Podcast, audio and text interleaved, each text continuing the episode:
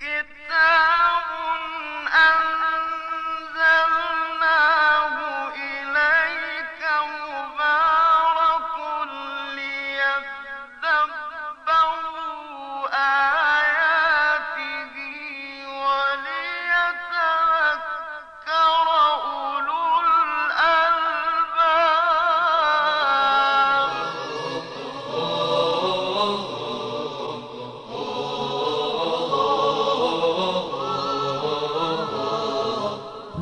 محضر قرآن.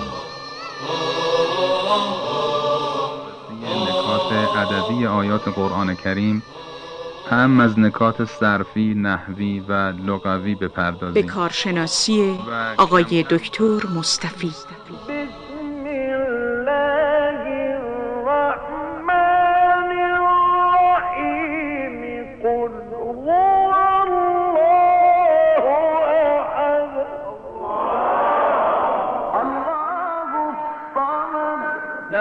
يلد ولم يولد.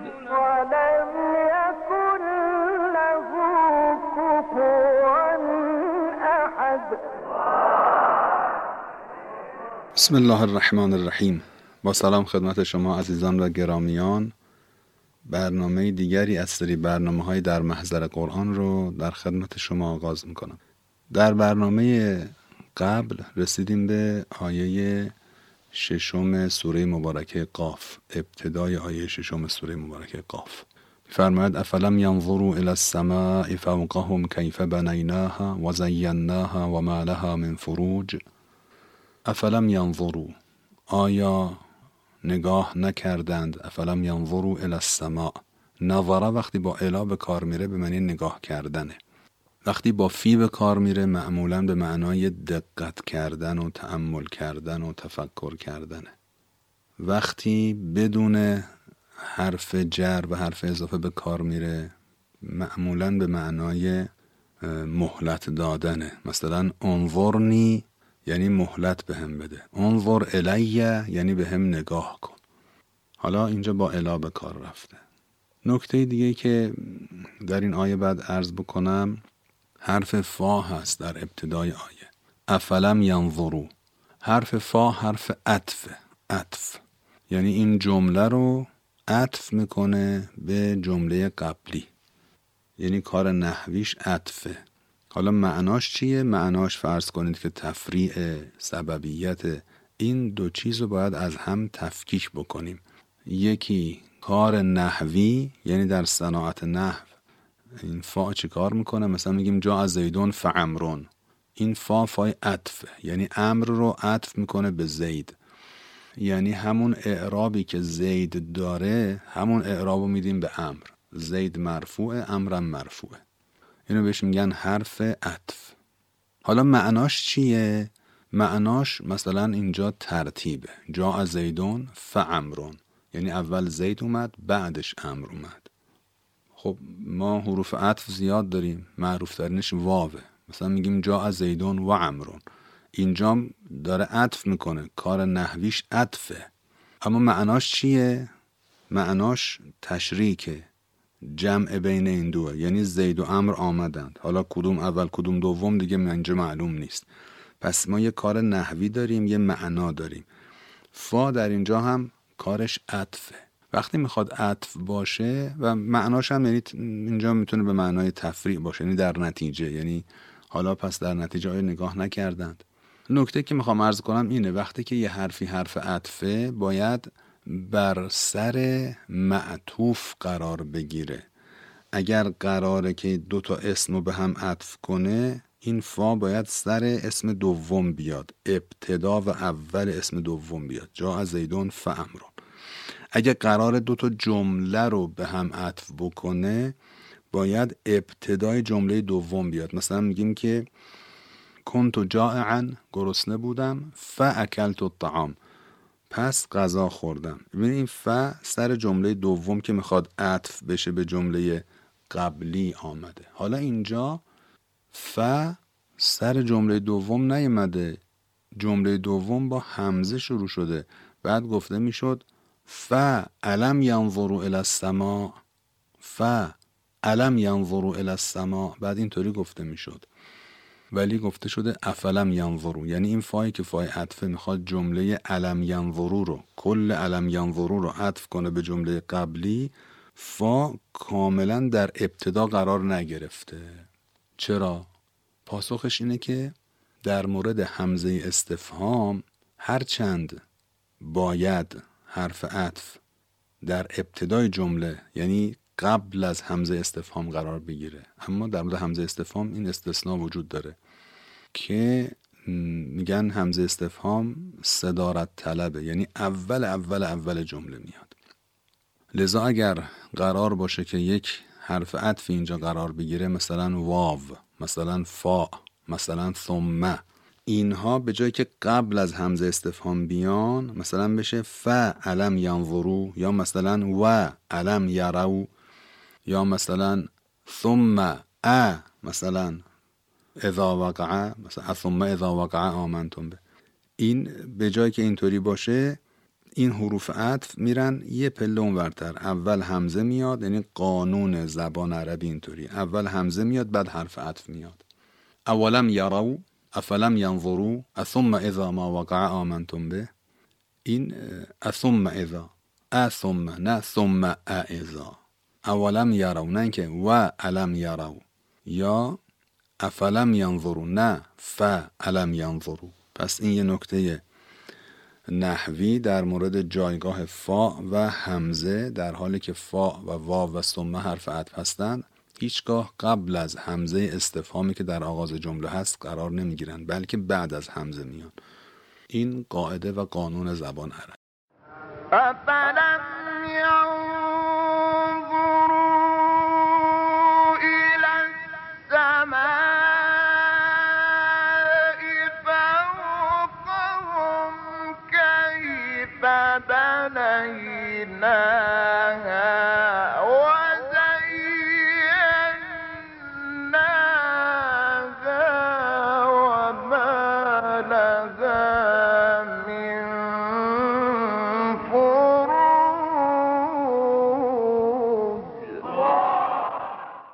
خب تا اینجا دو نکته از این آیه رو گفتم. یکی جایگاه فا یکی معنای نوار الا. حالا بقیه الفاظ تقریبا روشنه. افلم ینظروا الی السماء فوقهم کیف بنیناها. چگونه آن را بنا نهادیم؟ و زیناها. چگونه آن را زینت دادیم؟ زیناها. سماع دو وجهی دوستان. هم مذکر به کار میره در عربی هم مؤنث.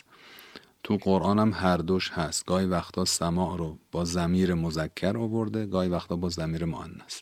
اینجا از جمله مواردی است که سماع رو مؤنث مجازی حساب کرده. بنیناها و زیناها و ما لها من فروج ما لها من فروج.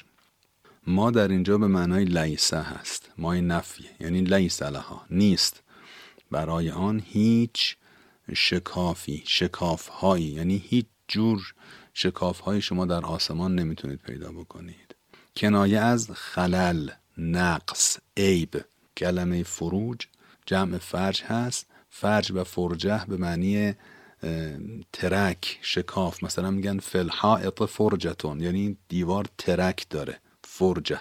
فرجه فرجه یعنی مثلا فرج و عرض به خدمتون برطرف شدن گرفتاری. فرجه به معنای همین ترک و اینو هست. ما لها من فروج هیچ ترکی کنایه از خلل و عیبی در آسمان با این عظمت نمی بینید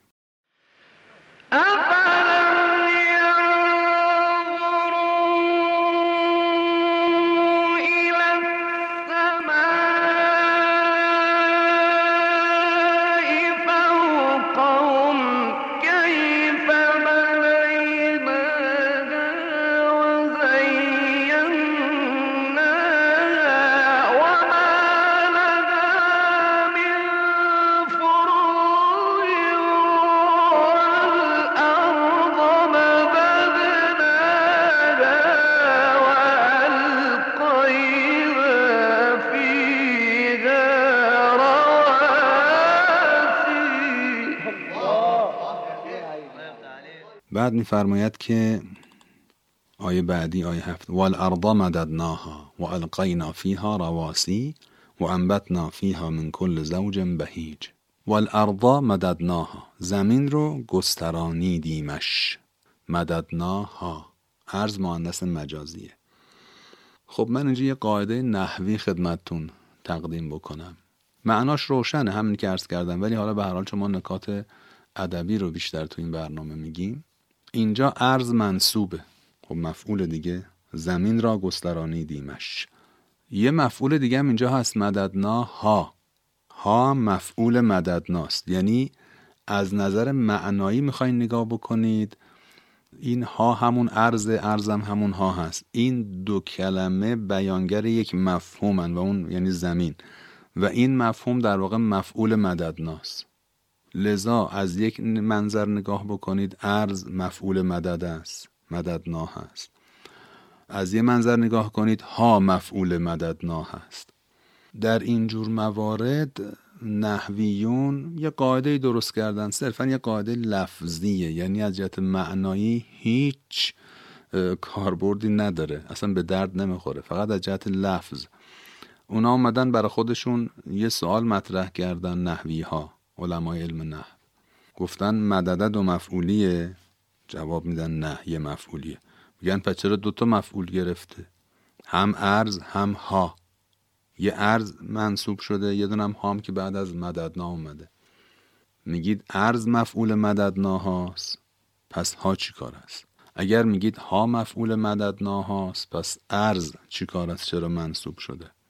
این هیچ مشکلی نداره. این در واقع این عرض کردم این دوتا یه چیزن و این مفهوم مفعول مددنا هست. اما تو نحو چون که کار نحو اینه که رابطه کلمات با هم رو بیان بکنه اومدن برای خودشون یه سوال درست کردن تو جواب دادنش هم خودشون به, به مشکل خوردن و یه قاعده عجیب و غریبی درست کردن تو علم نحو.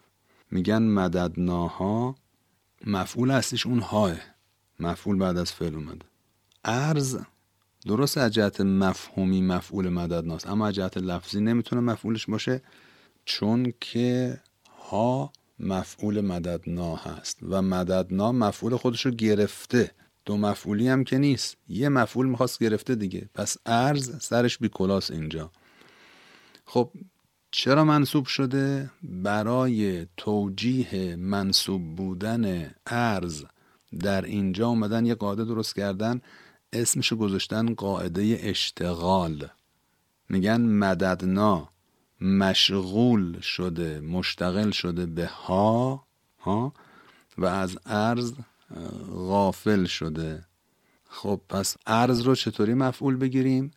میگن ها. یه فعل فرضی براش در تقدیر می‌گیریم یعنی مدد نل ارز مدد ناها اسم این قاعده رو گذاشتن اشتغال. یعنی منصوب بودن کلمه ارز به یک مددنای فرضی غیر از این مددنایی که تو آیه هست. یعنی گوی آیه اینطوریه. و مددنا الارض مددناها. این ارز مفعول اون مددنای فرضیه. این ها مفعول این مددنایی است که تو آیه هست و خوانده میشه و دیده میشه و نوشته میشه. به این قاعده میگن قاعده اشتغال. یعنی یک اسم اسم منصوب داریم. یه فعل یک زمیر هر وقت همچین اسلوبی بود اون زمیره میشه مفعول اصلی جمله شما این ارز میشه مفعول یه فعل محذوف فرضی. و در یک کلام میگن الارز منصوب است بنابر اشتغال. ارز منصوب است بنابر اشتغال. یعنی منصوب شده به یک فعل فرضی. حالا عرض کردم چون ما تو این برنامه می‌خوایم نکات لغوی و صرفی و نحوی و اینها رو بگیم من این قاعده رو گفتم وگرنه این قاعده اصلا از جهت معنایی هیچ کاربردی نداره. یعنی تو معنا اصلا دخیل نیست. فقط یک توجیه لفظی است برای منصوب بودن کلمه ارز در این آیه و موارد مشابه در آیات دیگر و در عبارات عربی دیگر. بس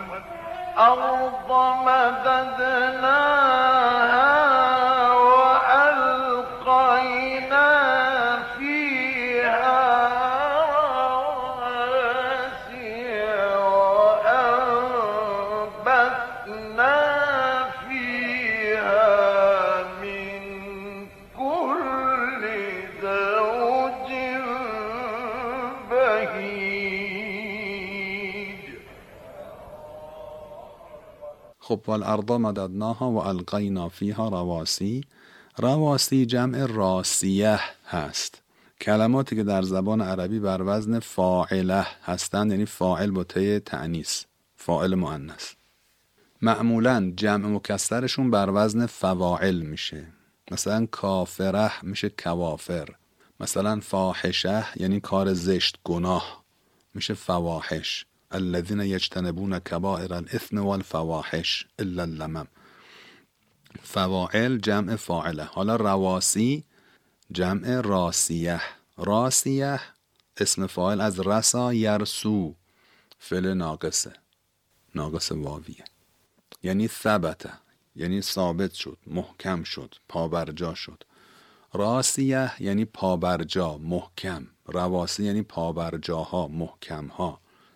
این کلمه در اصل صفت است برای موصوف محذوف.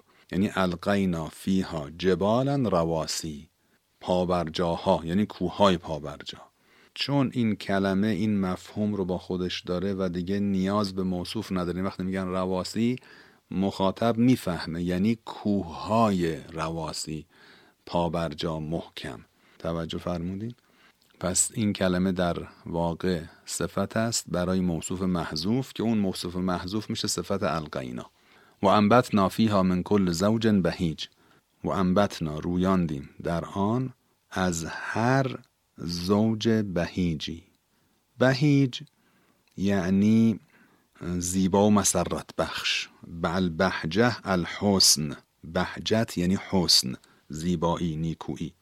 بهیج یعنی زیبا مسرت بخش. آدم نگاه می‌کنه مثلا لذت می‌بره. کلمه زوج به معنی جفت نیست. زوج به معنی سنفه به معنی نوع. تو فارسی زوج به معنی جفته. تو عربی به معنی نوع و سنفه.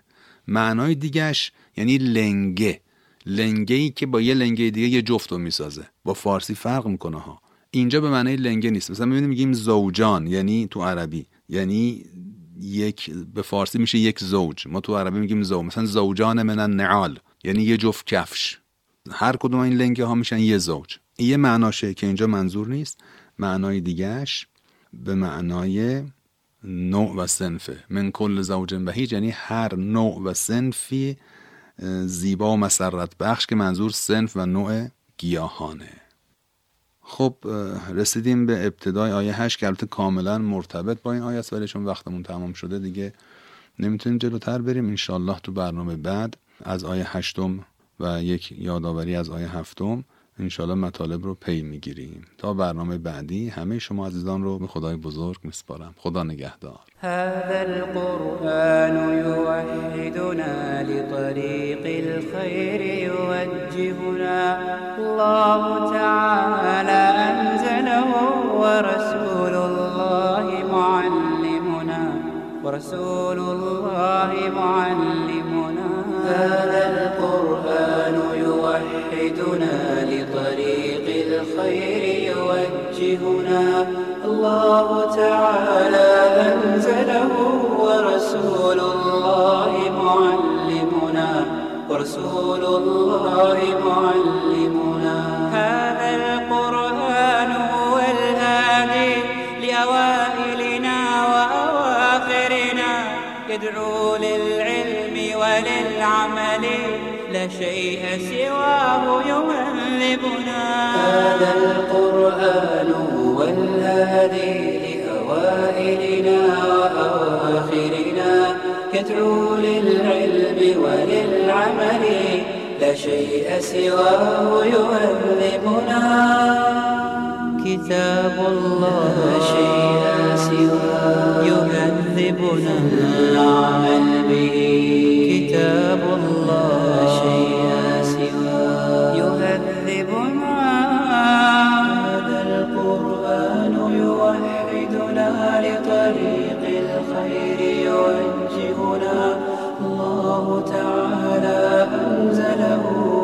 ورسول الله معلمنا. ورسول الله معلمنا. هو معجزة الله الكبرى عن سر الكون يحدثنا. الله تعالى أنزله ورسول الله معلمنا. هو معجزة الله الكبرى عن سر الكون يحدثنا. الله تعالى أنزله ورسول الله معلمنا. فلنعمل نحن بمنهجه. هيا يا رب هلم بنا. فلنعمل نحن